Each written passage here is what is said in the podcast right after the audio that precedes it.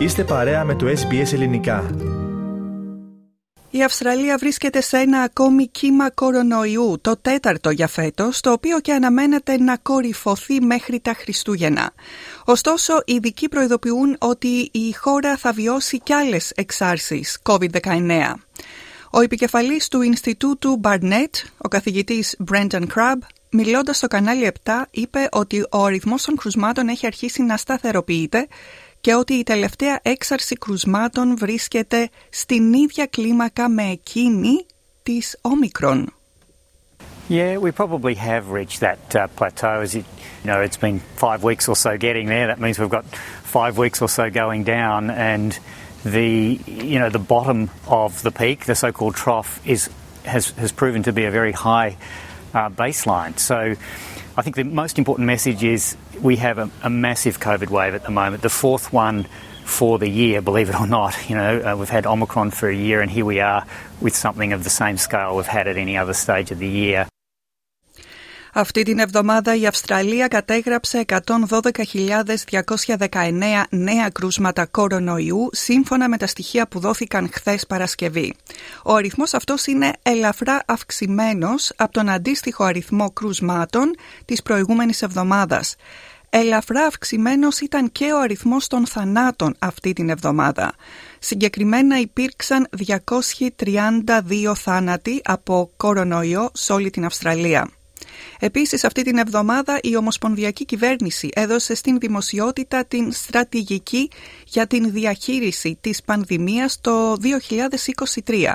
Ο Ομοσπονδιακός Υπουργός Υγείας Μαρκ Μπάτλα είπε ότι η στρατηγική αυτή διασφαλίζει ότι το σύστημα υγείας της Αυστραλίας μπορεί να ανταποκριθεί σε μελλοντικά κύματα και παραλλαγές του ιού, να προωθήσει τους εμβολιασμούς και τις θεραπείες, και να επιβραδύνει την εξάπλωση του κορονοϊού. Είναι μερικοί από τους στόχους ε, στους οποίους ε, δίνει προτεραιότητα η κυβέρνηση μέσω αυτής της στρατηγικής.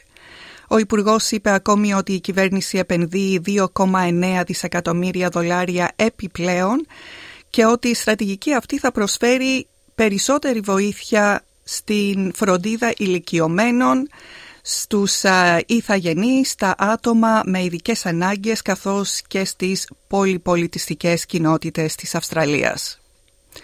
Ο Υπουργός Μπάτλερ είπε ότι η κυβέρνηση θα επεκτείνει τις ρυθμίσεις χρηματοδότησης 50-50 για τις κλινικές που πραγματοποιούν PCR και το 2023.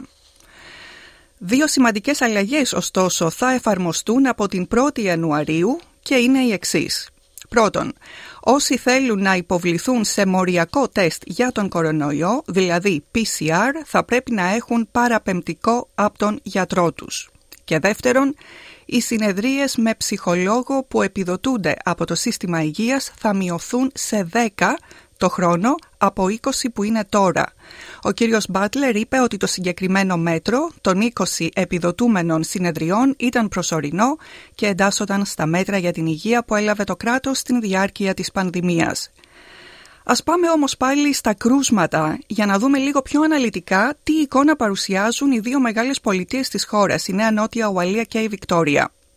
Και στις δύο αυτές πολιτείες ο αριθμός των κρουσμάτων φαίνεται να σταθεροποιείται. Αυτή την εβδομάδα η Νέα Νότια Ουαλία κατέγραψε 40.695 νέα κρούσματα, 500 περίπου περισσότερα σε σύγκριση με την προηγούμενη εβδομάδα.